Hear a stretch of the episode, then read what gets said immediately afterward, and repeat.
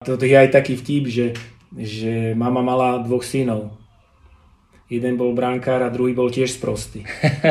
čiže ono sa to tak traduje, no a my sme boli traja bratia a traja brankári, čiže taká sranda, ale nemyslím si, že, že by brankári boli nejakí iní.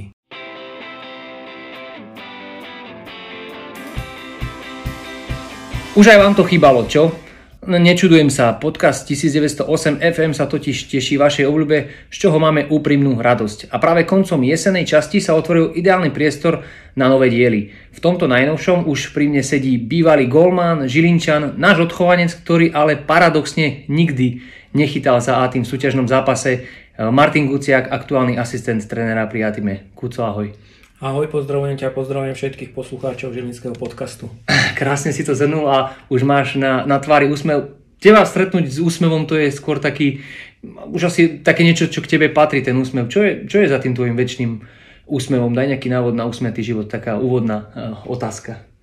A tak myslím, že to, čo človeka uh, momentálne vyžaruje, je to, že má pohodu a tú pohodu uh, mám vytvorenú jak v rodinnom prostredí, za čo, za čo veľmi musím poďakovať svojej manželke, tak aj toto prostredie pracovné, alebo teda nechcem to nazvať pracovným prostredím, ale ty veľmi dobre vieš, že aká, aká, aký tým sa tu vytvoril a jednoducho je radosť chodiť do práce, keď má okolo seba človek takýchto ľudí.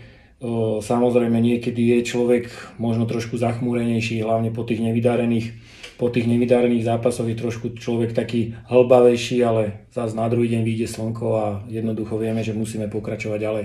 Toľko tém, ktoré sa ťa chcem spýtať a otázok, neviem vôbec, kde mám začať, ale začneme od konca. Tá trénerská cesta, e, postup do A týmu veľmi rýchla, keď si ťa pamätám, že si začal, si u prípraviek a ako to, ako to ty vnímaš? Áno, však s tebou som prakticky ako s prvým, ty si o tom vedel, keď som sa vrátil, Áno. skončil som profi kariéru a dostal som ponuku od Jarka Bačika, od športového riaditeľa mládeže, že jednoducho, aby som sa po toľkých rokoch vrátil e, do štruktúr a ponúkol mi pozíciu mm, trénera prípraviek a plus e, trénera brankárov pri tých mladších kategóriách a jednoducho ja som si tú pozíciu, alebo teda to, že mi to ten Jaro ponúkol, veľmi vážil, hoci to bola povedzme v úvodzovkách len pozícia trénera pri prípravkách, ale ja som vedel, že to bude pre mňa len nejaký taký odrazový mostík k tomu, aby som sa dostal niekde k tým vyšším kategóriám, ktoré sú mm, pre mňa ako hlavnou ambíciou. Nebolo mojou ambíciou byť pri, pri tých nižších kategóriách, pretože tých posledných 20 rokov alebo tú časť profesionálnej kariéry som strávil, som strávil ako aktívny hráč a ten futbal e, pri tých vyšších kategóriách mi je najbližší. Si teda v A-time, ale tu na starosti tých brankárov nemáš. Je, je to veľký rozdiel, lebo Mm, akože ja si vždycky ťa predstavím, že Kuco jednoducho bol brankár celý život, že, že budeš mať najbližšie práve k tomu trénerstvu tých brankárov. No, paradoxne celý život, celý život, možno od tej časti kariéry, ako som prestúpil do Zlatých Moraviec, som začal tú pozíciu hlavného trénera vnímať inak. Bolo to spôsobené tým, že som mal skvelý vzťah s, s trénerom Jarabkom a veľmi veľa sme debatovali spolu na tému futbal, príprava hráča, príprava mužstva a vtedy som zistil, že že tá pozícia toho trénera pri mužstve, teraz nechcem povedať, či hlavného trénera alebo asistenta, je, je taká pestrejšia, je, je ďaleko, e, ďaleko iná ako príprava toho brankára. A hoci som si to vyskúšal, trénoval som brankárov, ale zistil som, že, že asi by to nebolo úplne pre mňa, pretože vždy som sa prichytil pri tom, že trénujem sám seba. Hm a každý predsa ten brankár je iný, každý má svoje špecifika, každý potrebuje ten tréning iný a ja už ku koncu kariéry, alebo teda tie posledné časti tej kariéry som jednoducho si ten tréningový proces prispôsoboval sebe. Mm-hmm. A tam, tam som videl trošku možno taký zádrhel, že, že neviem, či by, to, či by to bolo dobré, aj keď ako odozvy na ten brankársky tréning neboli zlé, nik, alebo teda nikdy mi neprišiel niekto povedať, že, že nie je to dobré, nerob to takto, ale uh, viac ma, viac ma ťahá ten, ten kolektív a pozícia toho trénera ako trénera mužstva. Ako to v tomto kolektíve máte podelené? Ty máš defenzívu napríklad čas na starosti, alebo ako? Čo vôbec ten asistent, hej? Že... Tak hlavnou úlohou je vytvoriť ten, ten support, alebo teda tú podporu tomu hlavnému trénerovi z pozície tej, ktoré, ktoré úlohy on nám zadá. Či nám mne, alebo Dušanovi Binderovi vždy tréner nejaké úlohy zadá Prioritne od začiatku som mal na starosti štandardné situácie, vzniklo to hneď po vymenovaní Jarka Hinka ako hlavného trénera Žiliny a on mi dal na starosti rozbor štandardných situácií, či ofenzívnych, defenzívnych z vláňajšej sezóny. Mm, nejak sa mu to pravdepodobne sa toho chytil. Mm, prioritou mojou teda je príprava mústva po tejto stránke, čo sa týka štandardných situácií a nejaký nejaký výstup po zápasoch, ktorý mi hlavný tréner zadá. Čiže je to práca mm, s počítačom, práca s analýzou a, a tieto veci, ale mojou úlohou hlavnou je e, skúmať a mať na starosti štandardné situácie. Tie štandardky nám najmä v úvode išli, že chalani to viackrát aj v rozhovoroch priznali, že tréner Kuciak e, niečo vymyslel. Nechcem vedieť tvoje know-how, ale predsa len... Ale tak to know-how nie je nejaké uh, veľké, jednoducho snažil som, snažil som sa vždy toho súpera prečítať z pozície, keď sme išli z, z pohľadu ofenzívy, aby, aby to buď sedelo úplne presne podľa toho, či ten súper bráni priestorovo, alebo bránil kombinovanie, čiže priestor a osobne. Vždycky sme sa snažili ísť do toho uh, podľa súpera ale postupom času tí súperi si na nás začali dávať väčší pozor. Jasné, nie každá štandardka sa podarí, vždycky tam je aj reálny odpor toho súpera, ale zase na druhej strane musím úprimne povedať, že ku koncu sezóny nám hlavne tá, tá defenzíva nefungovala z pohľadu štandardných situácií úplne optimálne a v niektorých zápasoch nás to stalo body. Mm-hmm. Ty teraz aj hovoríš, aj tak na tebe vnímam, že teraz je rozdiel, lebo ty už keď si bol brankár, tak si to tak koučoval zo zadu. Vždy si ťa pamätám, že jednoducho tam bol razantný tvoj hlas, však kuciakovci to máte v rodine.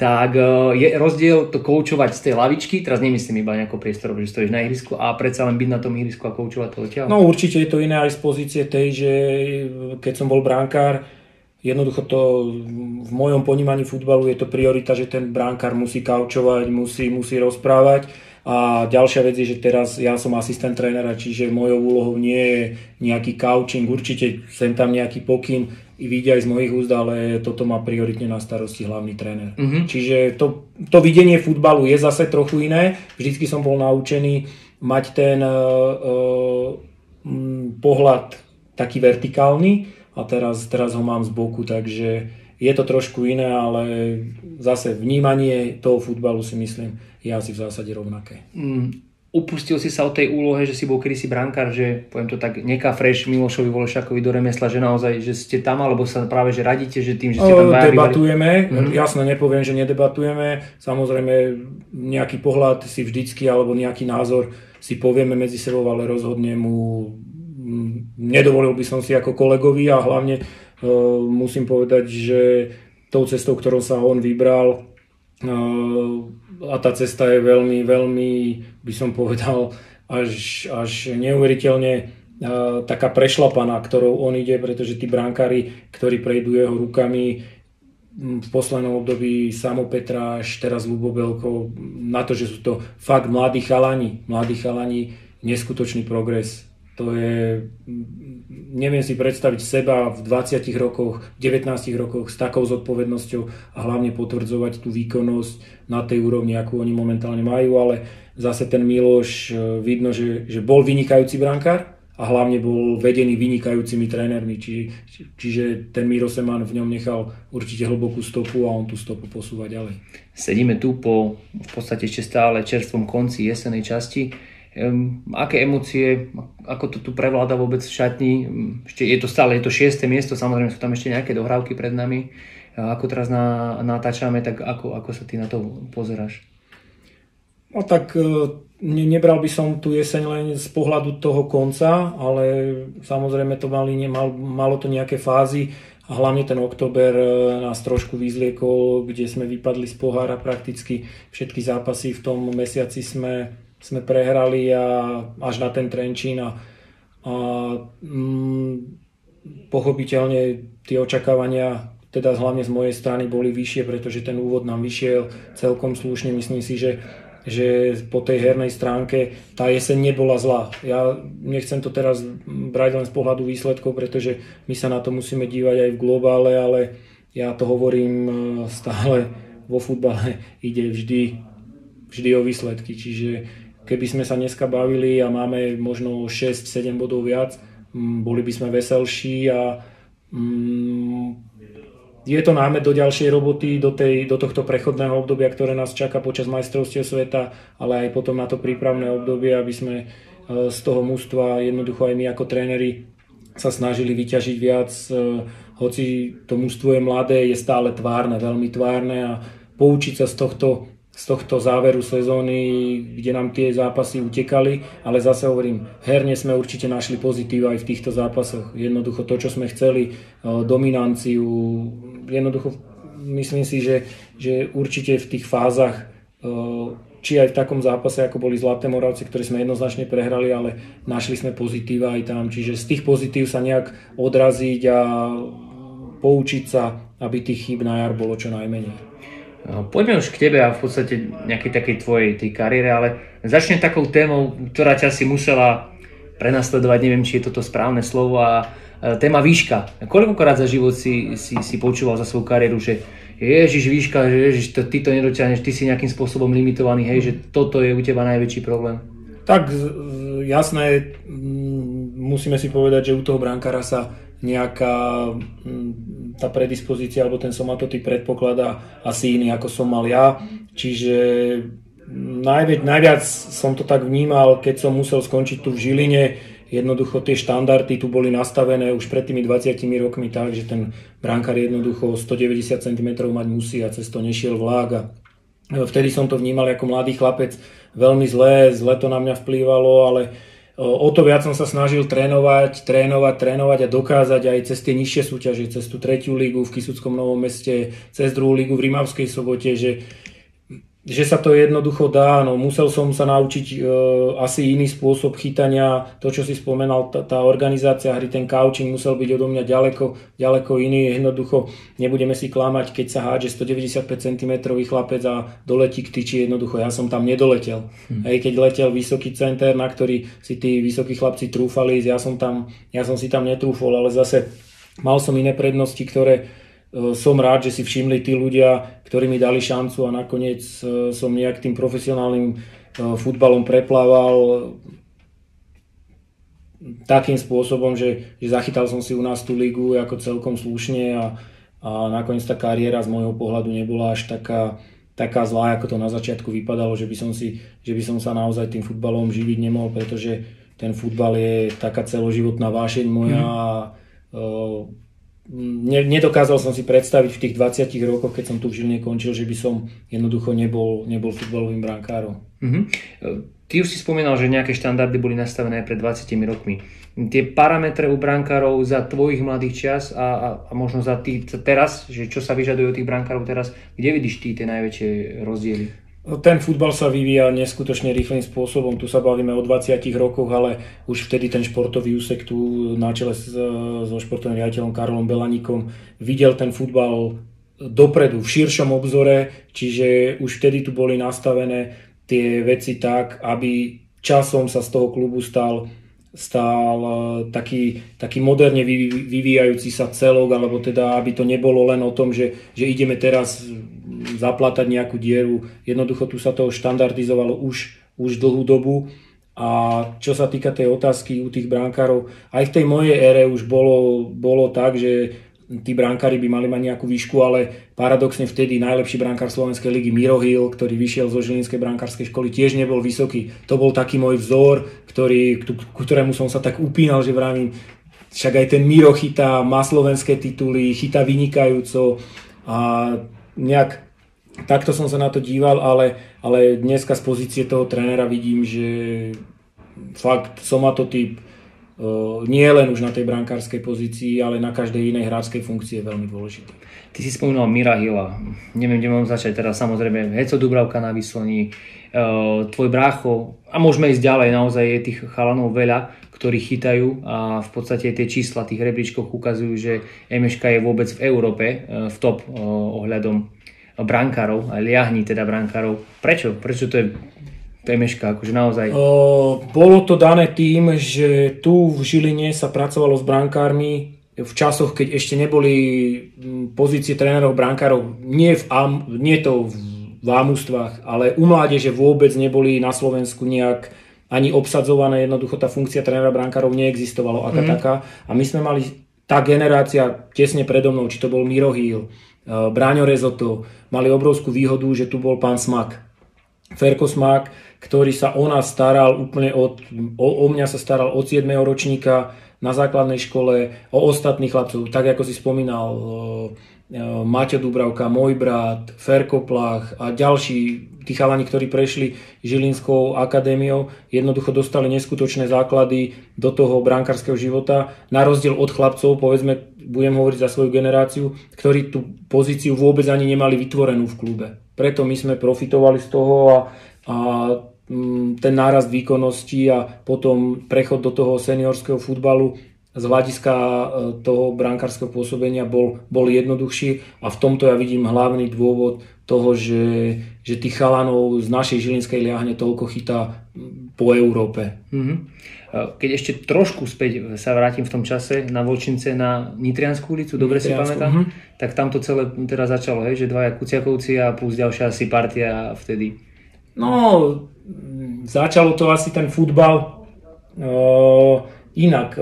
My tak ako asi každé dieťa chodili sme cez prázdniny ku babke na prázdniny, pretože rodičia chodili do práce a babka už bola na dôchodku a s tým starším bratom Marekom sme boli taká živá dvojka a mama vedela, že nemôžeme celé prázdniny byť len tej babke na krku, tak nás tam prihlásila na taký dedinský futbal do Štiavnika a, a tam to nejako všetko začalo. E, ten futbal nás chytil, ten starší brat potom postupne prešiel z, ako hráč, bol najskôr hráč, potom prešiel do brány, no tak ja som ho chcel kopírovať, tak som išiel aj ja do brány a potom postupne sa k tomu pridal Dušan, no a Dušan... Chudák Dušan, hej. Áno, áno, a Dušan potom už úplne išiel, tak ako si spomenul, z tej Nitrianskej, kde my sme si kopali, ja som mu kopal a pristavil sa vtedy pri nás nejaký starší pán a pozoroval nás možno pol hodinu, možno, možno hodinu, ako tomu Dušanovi kopem, ten Dušan mal možno 8 rokov Dušan no chytal a ty si kopal? Áno, a ja som kopal, no a to bola taká trenerská legenda, túto mládežnícka Tomko Miheli. Mm-hmm,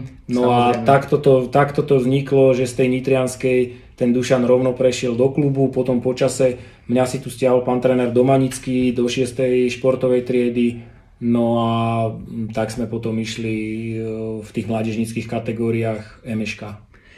Keď si načal toho Dušana, samozrejme, to bol asi tiež e, väčší súboj. Ani nie tak vás, ale tých médií, že vás porovnávali. Ste svoji najväčší kritici alebo najväčší fanúšikovia? Uh, ne, nebral by som to ako kritici alebo fanúšikovia. Jasné, že si prajeme, to sa nemusíme o tom baviť, ale zase je medzi nami taký vzťah, že dokážeme si povedať aj napriamo, keď e, jeden alebo druhý, tak ja už teraz samozrejme nechytám, tak Dušan môže kritizovať len naše zápasy. Mm-hmm. Ale to si nedovolí zase to nie. Obdivuje, obdivuje náš klub, obdivuje tých mladých chalanov, že v takom mladom veku sa dokážu pasovať e, s tým, čo im ten futbal e, dáva. No a ja sa mu zase snažím ani nie kriticky, takým reálnym pohľadom povedať, snažím sa vidieť všetky jeho zápasy, ktoré odohrajú, aby som mu dal nejaký taký ucelenejší pohľad aj človeka také menej e, stranného alebo nestranného úplne, pretože človek, keď je v klube a pracuje v tom, je, má ten názor iný, ako keď mm. si pozrieš len zápas a, a hodnotíš konkrétne ten individuálny herný výkon jeho. Takže e, v tomto si myslím, že s tým Dušanom e, máme absolútne čistý stôl a mm, tešíme sa stále z toho, že je ešte aktívny.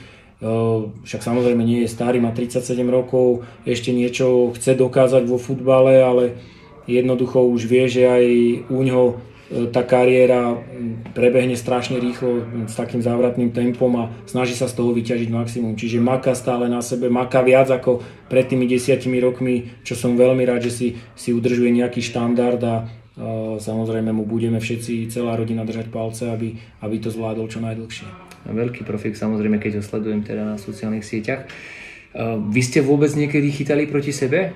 Áno, chytali sme proti sebe, keď ja som chytal na v Kisuckom Novom meste, to bola tretia liga a Žilinské Bčko vtedy hralo tretiu ligu stred, čiže regionálnu súťaž. Vtedy sme proti sebe chytali raz a asi 3 roky dozadu, keď sme s Podbrezovou boli na sústredení v Polsku, sme hrali prípravný zápas s Lechiou Gdaňsk tak sme si zachytali aspoň v príprave proti sebe. Na výsledky sa pýtať nebudem, ale bolo to také, že som počul iba z jednej brany zjapať jedného kuciaka, z druhej brany druhého kuciaka. Nejak takto to asi bolo. No, no, no.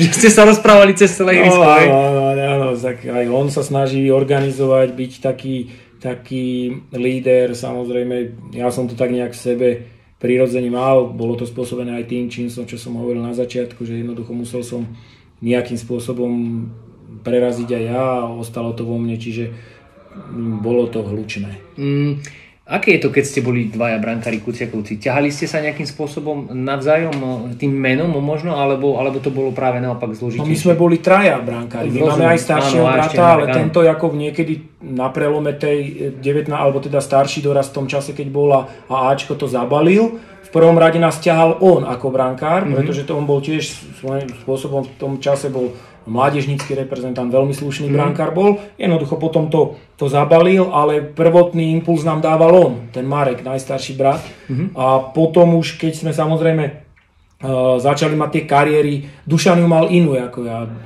Dušan sa rýchlo dostal do Ačka, tu Vemeška.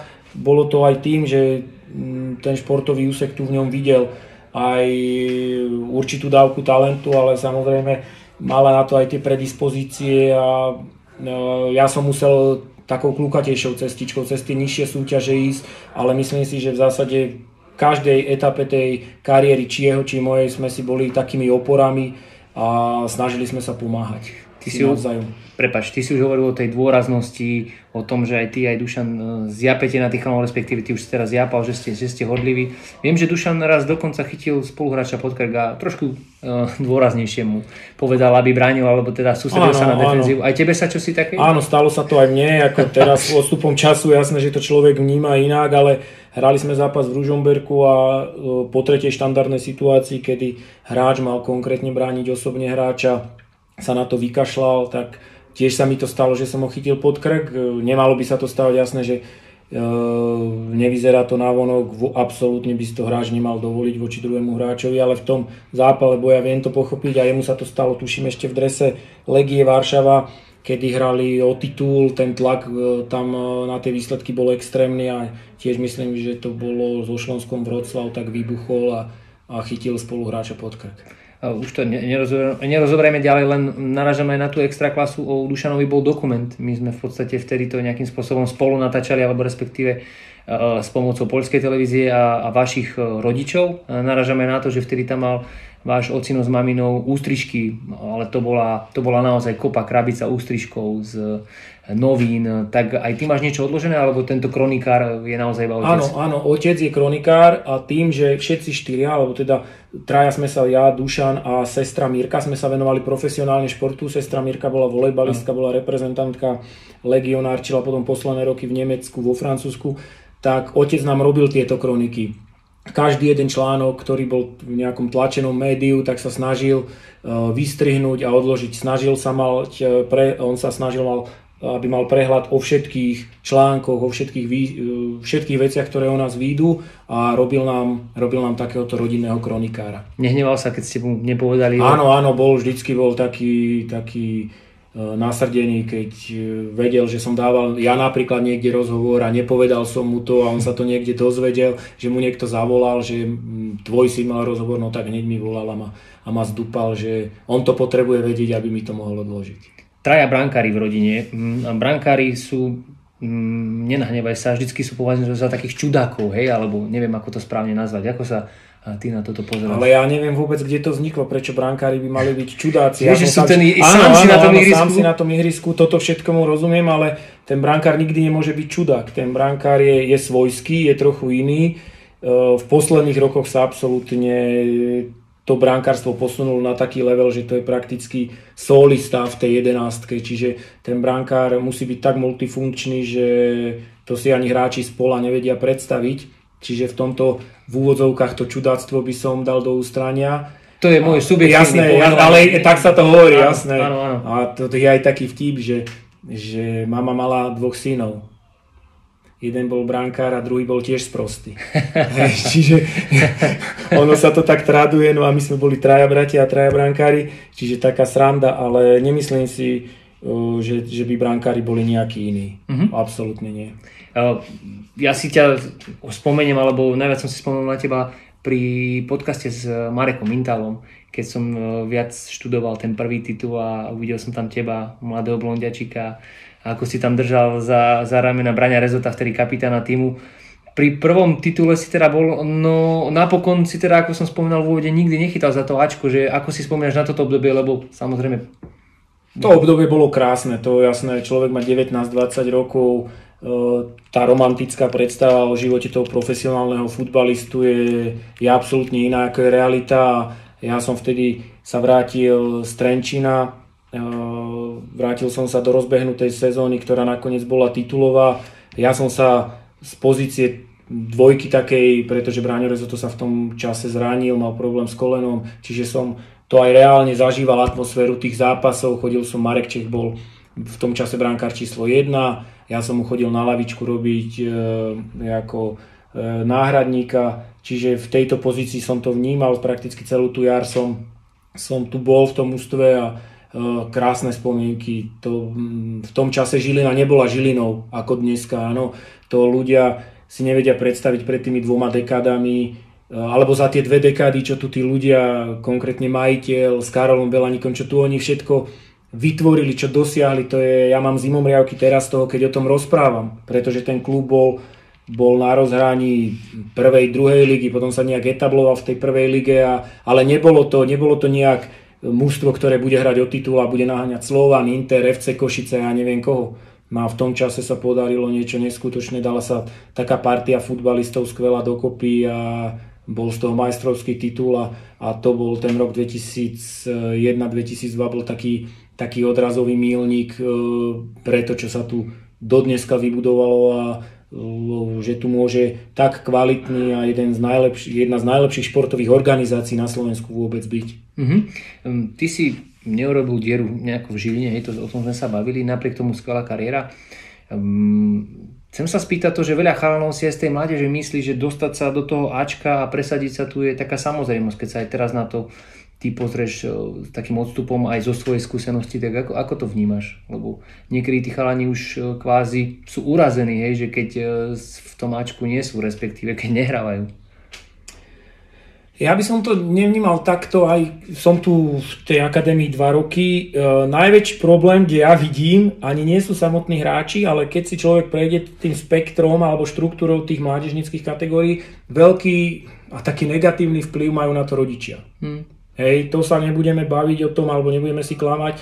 Jednoducho tí rodičia, niektorí si svoje nenaplnené sny a túžby snažia cez tie deti presadiť a uh, stretávam sa s tým, že, že fakt dovedie človek dieťa do prípravky a myslí si, že výťahom sa vyťahne až do amústva. Mm-hmm. Jednoducho takto to nefunguje a tým, že Emeška Žilina má svoju filozofiu pevne zakorenenú a myslím utvrdenú v posledných rokoch úplne perfektne vyváženú, že jednoducho je to založené na odchovancoch ale tí odchovanci sem prichádzajú v rôznom veku. Áno, čiže ten scouting tu funguje na vynikajúcej úrovni, to doplňanie tých mládežníckých mustiev je vyvážené, snažia sa tu robiť tí mládežníckí tréneri e, od a po všetko, čo si ten mládežnícky futbal vyžaduje k tomu, aby sa tí hráči dostali do amústva. To, že niektorí to dosiahnu do amústva je super, ale to neznamená, že je z teba hotový futbalista, je z teba profesionálny futbalista. Mm. To ukáže až čas a to, že tí chalani tu dostávajú šancu je super, ale je pred nimi strašne, strašne, strašne dlhá cesta a ťažká cesta k tomu, aby sa jednoducho buď presadili ešte v našej slovenskej lige, alebo sa dostali teda, čo je snom každého hráča do zahraničia. Aj ty si mal tú cestu, ako si spomínal, takú trnistú tu viem, že štvrtá liga v Česku tam bola. Áno, možno pod Radoštem, áno. Tento je už naspamätané, ja som si nezapamätal ten názov, Kisucké nové mesto tam bolo, potom Rímavská sobota. A mne sa zdá, že ty si tam potom chvíľku mal aj nejaké civilné zamestnanie, alebo vždycky to... Áno, áno, tak keď som e, napríklad bol v tom Rožnove pod Radoštem, tak som jednoducho chodil do Billy a dokladal som jogurty, dokladal som mliečne výrobky. E, bolo to spôsob... Takto, ja som chcel tej kariére nejak pokračovať, ale vedel som, že musím chytať. Niekde človek, keď nechytá, nemá tú zručnosť. A bola to chlapská súťaž v tom čase 4. liga Česká. A vedel som, že z tej Žiliny jednoducho musím odísť, že nechcem ostať v tom bečku a, a robiť len náhradníka tomu chlapcovi, ktorý príde začka, tak som sa vybral touto cestou. Tam som bol rok, prakticky rok sme hrali o postup z tej, z tej štvrtej ligy do tretej, nepodarilo sa nám to. Tak som odtiaľ odišiel, išiel som do Kisuckého nového mesta, Uh, kde mi pomohol vtedy môj mládežnícky tréner Milan Staškován, taká legenda, mm-hmm, futbalista ročia, jasné. Ten, on mi pomohol k tomu, aby som sa do, tej, do toho Kisuckého nového mesta dostal, ale samozrejme bolo to spojené zase s civilným zamestnaním. Robil som v stavebnej firme a mohol som vtedy zvoliť ľahšiu cestu, mohol som odísť do zahraničia alebo si nájsť niečo jednoduchšie a, a žiť si taký taký obyčajný život mladého chalana, ale, ale nechcel som sa vzdať toho, toho sna byť, byť profesionálny futbalista, tak som jednoducho vydržal aj toto a mm, potom prišlo také zadouzučinenie, že ma oslovila tá Rimavská sobota a v tom čase to bol ešte ligový klub, ktorý reálne hral ligu, ale potom spadli a ja som tam prestúpil už do druhej ligy. Ty si v tej kariére musel urobiť veľakrát taký krok späť, keď to poviem. Niekedy aj dva, aj tri. Niekedy aj dva, aj tri. A čo ti dali tieto skúsenosti? Lebo každý si, hej, teraz vidí Kuciaka, že je líkový brankár a má za sebou kariéru, ale že tam, nechcem povedať, že to boli pády, ale presne tie kroky späť, že, že čo, ti to, čo, ti to, čo ti to dalo, no, tej skúsenosti?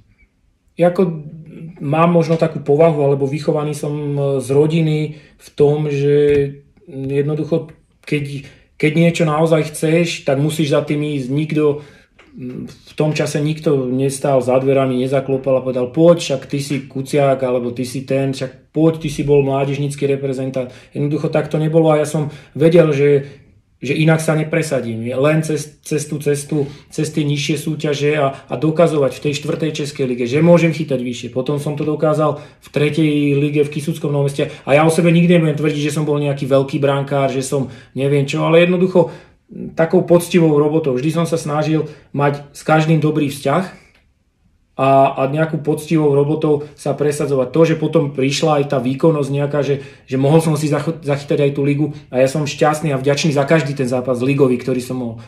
Chytal som v 19 prvý zápas v Trenčine a vtedy som si myslel, však ono to pôjde. Mm-hmm. No a presne ako si povedal, to boli tri kroky späť do 4. Českej ligy.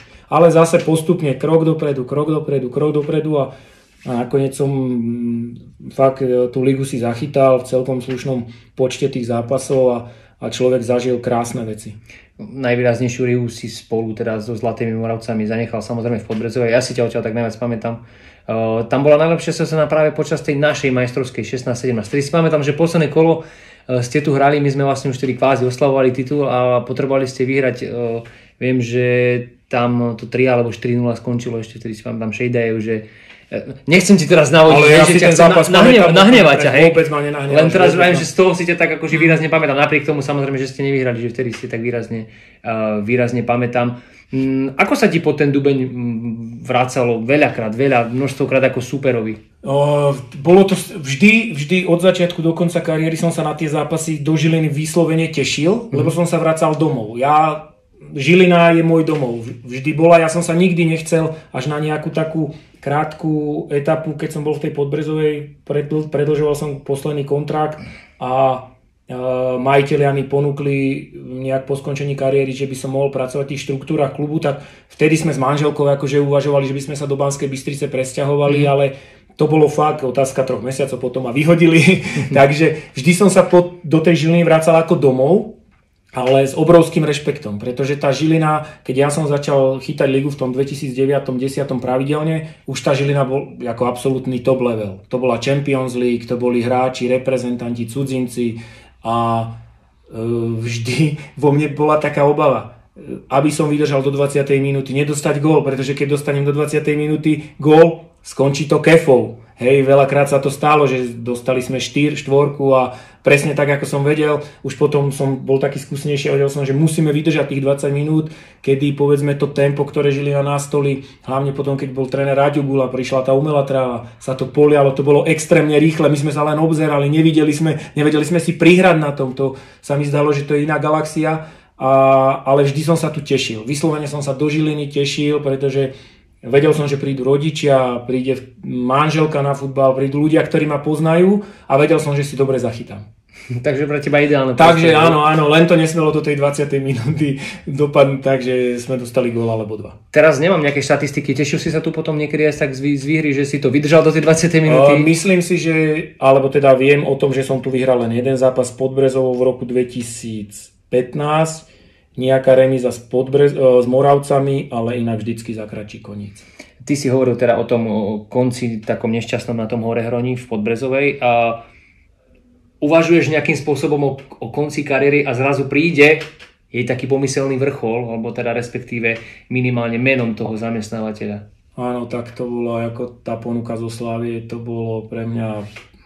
Uvažuje človek e, všelijakými smermi, mal som 37 rokov, čiže pre brankára vek už taký naozaj skoro do dôchodku, ale zase som si hovoril, že do Frasa však ešte minulý týždeň som chytal ligu, nechytal som ju zle, že, že prečo by som to mal ukončiť. No a prešiel mesiac, no a samozrejme žiadne také konkrétne ponuky, ktoré by mňa ohrozili, to, že som dostal ponuku hrať o záchranu Slovenskej lige pri všetkej úcte, e, už sa mi nechcelo. No a v tom to bola taká úsmevná príhoda. E, žena uspávala deti, ja som si niečo čítal a volal mi spoluhráč Mišo Breznaník a hovorí mi, volal mi Jan Nezmar, športový riaditeľ Slávie, že by ťa tam chceli.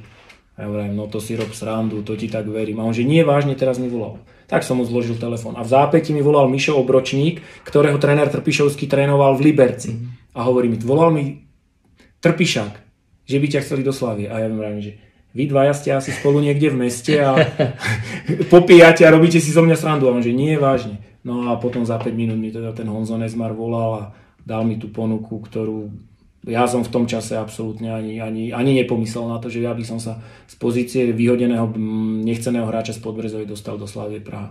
Naozaj nezvyčajný príbeh, respektíve transfer. Aj sa ti nejakým spôsobom roztresli ruky, alebo teda ako to no, V prvom momente som to fakt tomu nechcel ani uveriť. Honza ale... si to ty, alebo to je nejaký áno. ste si tam tretieho Čecha zobrali za sebou.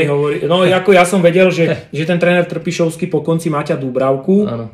mal som vydarenú sezónu v tej Podbrezovej a oni ma oslovili z Liberca v tom čase, ale ja som predlžoval kontrakt v Podbrezovej a Štepánovi Kolážovi, čo bol tréner brankárov, ktorý on si ma ako vytipoval ako náhradu za toho Maťa Dubravku do Liberca. Uh, on ma oslovil, ale ja som vtedy povedal, že už to ako dokopiem v tej Podbreske. No a oni uh, zháňali na pozíciu trojky brankára, no a vtedy sa nejak to meno uh, v tom ich realizačnom týme moje meno zase obnovilo a keď bola možnosť ma získať, no tak oni hneď potom skočili a, a získali ma. Ty si to tak prezentoval, že futbal bola vždy pre teba zábava, aj samozrejme dobré vzťahy, ale hlavne taká zábava. Kde je tá hranica medzi tou zábavou a užívaním si toho života futbalistov a takouto profesionalitou? Lebo veľa futbalistov si chce len užívať ten futbal, áno, povie, že to je proste hra, je to zábava, ale nepodriadi tomu všetko. Ale ja by som to nepovedal užívanie ako v tom zmysle slova, že, že človek sa teší a že robí tú robotu, alebo teda nechcem povedať, že to je robota, mm-hmm. ale to, čo ťa baví. Mm-hmm. Robíš to, čo ťa baví, tak tým pádom robíš to s, s tou energiou najväčšou, ako vieš, s tou láskou, ktorú si to povolanie, keď niekto robí rád drevorúbača alebo sa teší, tak určite ho to naplňa viac ako ten, ktorý tam chodí za trest a, a musí v tom lese, ja neviem, 8, 10, 12 hodín e, rezať a rúbať tie stromy. Čiže ja som toto, aj vždy som to prezentoval tak, že v tomto smere si to užívam. A ďalšia vec je, že postupom času ja som e, prišiel do toho vo veku už keď som začal chytať pravidelnú lígu, som mal skoro 28, 29, 30 rokov a predsa sa človek tým pohľadom 30-ročného hráča díva na ten futbal inak. Preto hovorím spätne, obrovský obdiv majú títo naši chalani. Hej, sú tu 18, 19, 20 roční chalani, ktorí jednoducho nemajú okolo seba tú skúsenosť a učia sa sami od seba.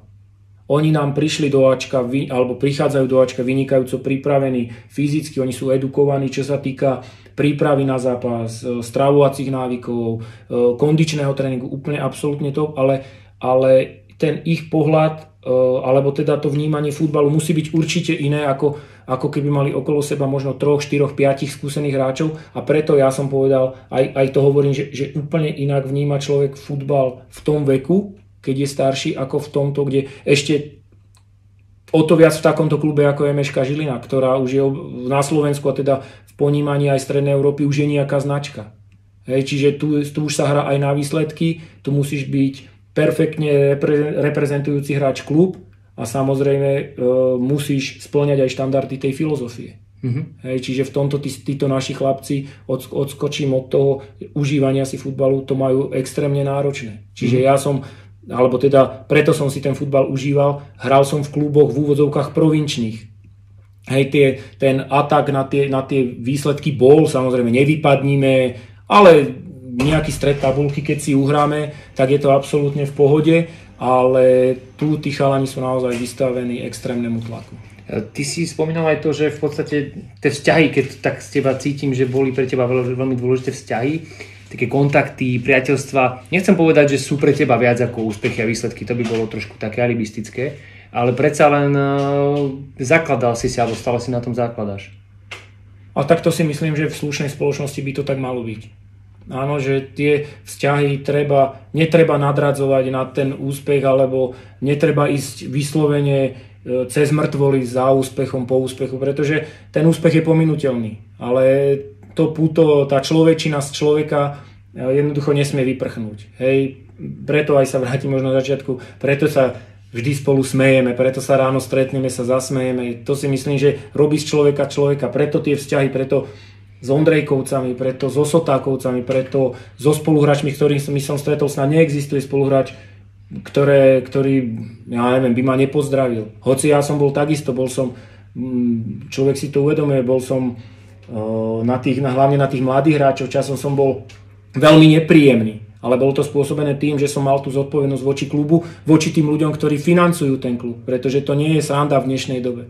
A keď nám keď prestaneme mať úctu voči Antošíkovcom, Sotákovcom, tým Ondrejkovcom alebo takýmto ľuďom, jednoducho bude to veľmi zle vymizne asi profesionálny futbal. Presne tak. Uh, spomínaš veľa hráčov, veľa kolektívov. Na ktorý kolektív spomínaš najradšej, kde ste zažili také súdržnosť? Možno či to boli aj veľké mená, veľké kolektívy, alebo práve že niečo také malé, možno tá štvrtá liga v Česku.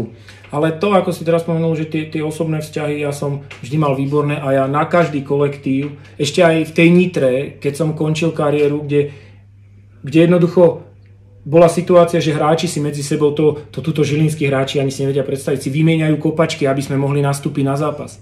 Požičiavali sme chlapcom peniaze, aby pred zápasom sa najedol. Ešte aj tam ten kolektív bol tak vynikajúci, tak skvelý. Pálko Farkáš, e, ten David Čipoš, chalani čistý, ne, úplne nepoškvrnený tým, tou atmosférou, ktorá v tom klube takou, takou hnusnou, ťaživou, ktorá vládla, tak ešte aj tam ten kolektív, spomínam na ten kolektív veľmi rád. Na nič iné z tej Nitry nespomínam, ale, ale na ten kolektív tých chalanov vynikajúci. To isté v Slaví. Príde chlapec, ako ja, alebo chalan, príde hráč z dediny, niekde z Podbrezovej a oni ťa príjmu ako rovnocenného. Hneď je zápisné, je večera, ideš s nami. To, absolútne nikto sa tam nad nikoho nepovyšoval. Míňo toho ma zobral na prvý tréning a úplne bezproblémový, bezproblémový priebeh. Spomínam strašne rád na ten prvý titul, tu chalani, ktorí boli. Bráňo Rezoto, Marek Mintal, Ríšova radí, skvelí chalani takisto. Vtedy som im nosil, keď sme niekde išli, samozrejme som sa o nich musel starať ako mladý hráč, to už títo mladí nevedia, ale strašne rád na to spomínam.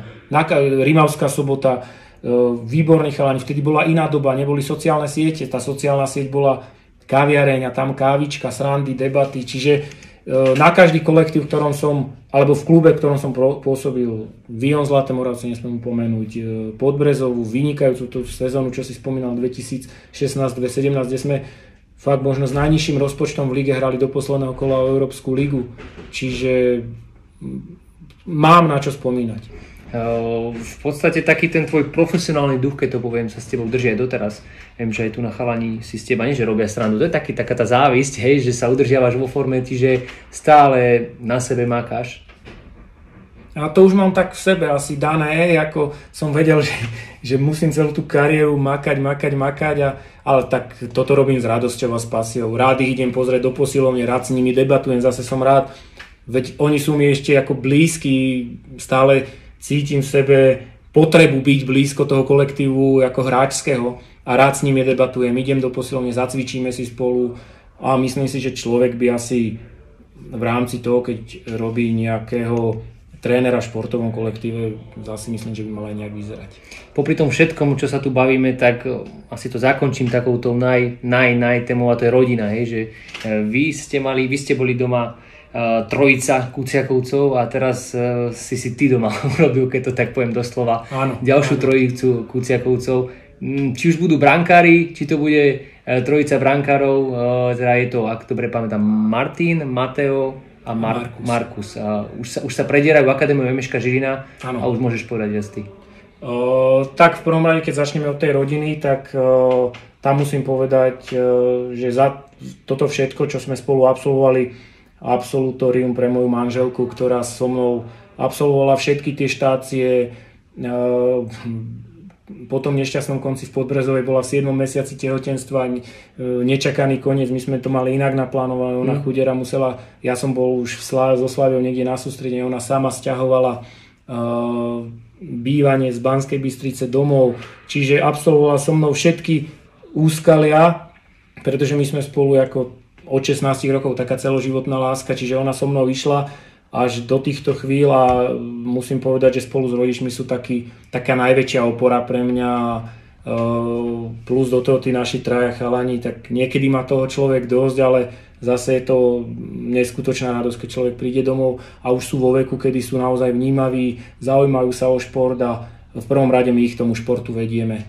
Chceme, aby boli ľudia takí životaschopní, takí nechceme, aby neviem, boli len niekde preplávajúci tým životom, ale jednoducho ja si myslím, že ten kolektívny šport je pre malé deti najväčšia devíza do toho života. Čo sa týka aj socializácie, aj nejakého správania spoločenského, tak sme radi, že ich to baví a máme z toho radosť.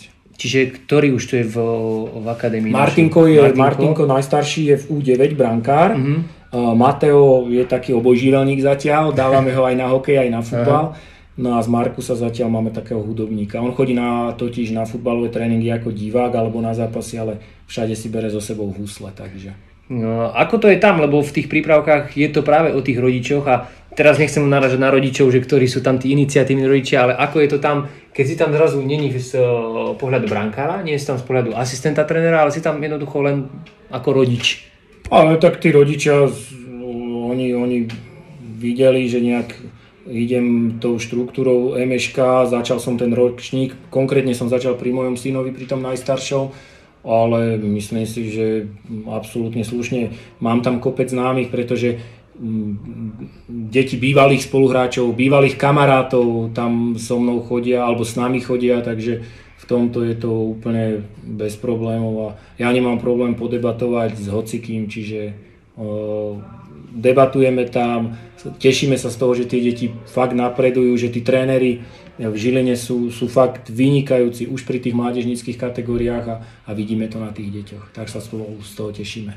Ešte predtým, ako prejdeme k ankete, tak som si dneska vytvoril takú uh, novú anketku ešte pre teba, že 5 krát naj. Uh, len mi teraz skús odpovedať, že, čo je pre teba to naj.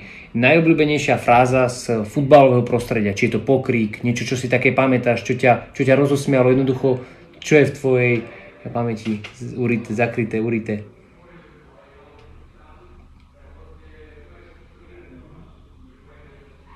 Alebo čo si najviac kričal po hráčoch? Toto neviem teraz.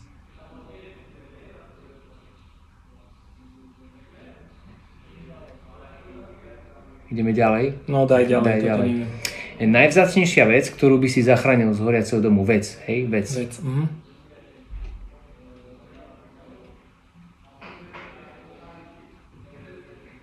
No asi auto. Auto? Aha. Ja som čakal, že doklady, alebo nejaký, nejaký svadobný album, alebo niečo také. Asi auto, auto. Mm-hmm. Čo ťa na irisku najviac vytáča, vytáčalo? Ľahkovážnosť ľahkovážnosť, ale v takom ponímaní, kedy som videl naozaj, že spoluhráč je ľahkovážny v prístupe, v bránení, čiže taká ľahkovážnosť. Najzbytočnejšia vec, ktorú si si kúpil v živote, že či to už bola za výplatu alebo za niečo? Asi oblečenie. Oblečenie? Mm. A bolo aj také, že si si ho ani nikdy neobliekol? Alebo... To nie, to sa nestalo, ale človek postupom času ako dozrieva, tak, tak vidí, že to oblečenie je naozaj keď to potom len človeku vysí v šatníku alebo je to tam niekde zložené a človek si to raz za 3 mesiace oblečie a, a vie, že koľko peňazí to stálo, tak dneska vidím, že oblečenie. Najkrajší alebo najobľúbenejší zvuk na svete? Asi Markus, keď sa ráno zobudí a povie mi, tatinko, poďme dole. a ešte sa spýtam ešte raz na tú najobľúbenejšiu frázu, na ten pokrík, alebo ti... No, ale musím si niečo pokrík, fráza.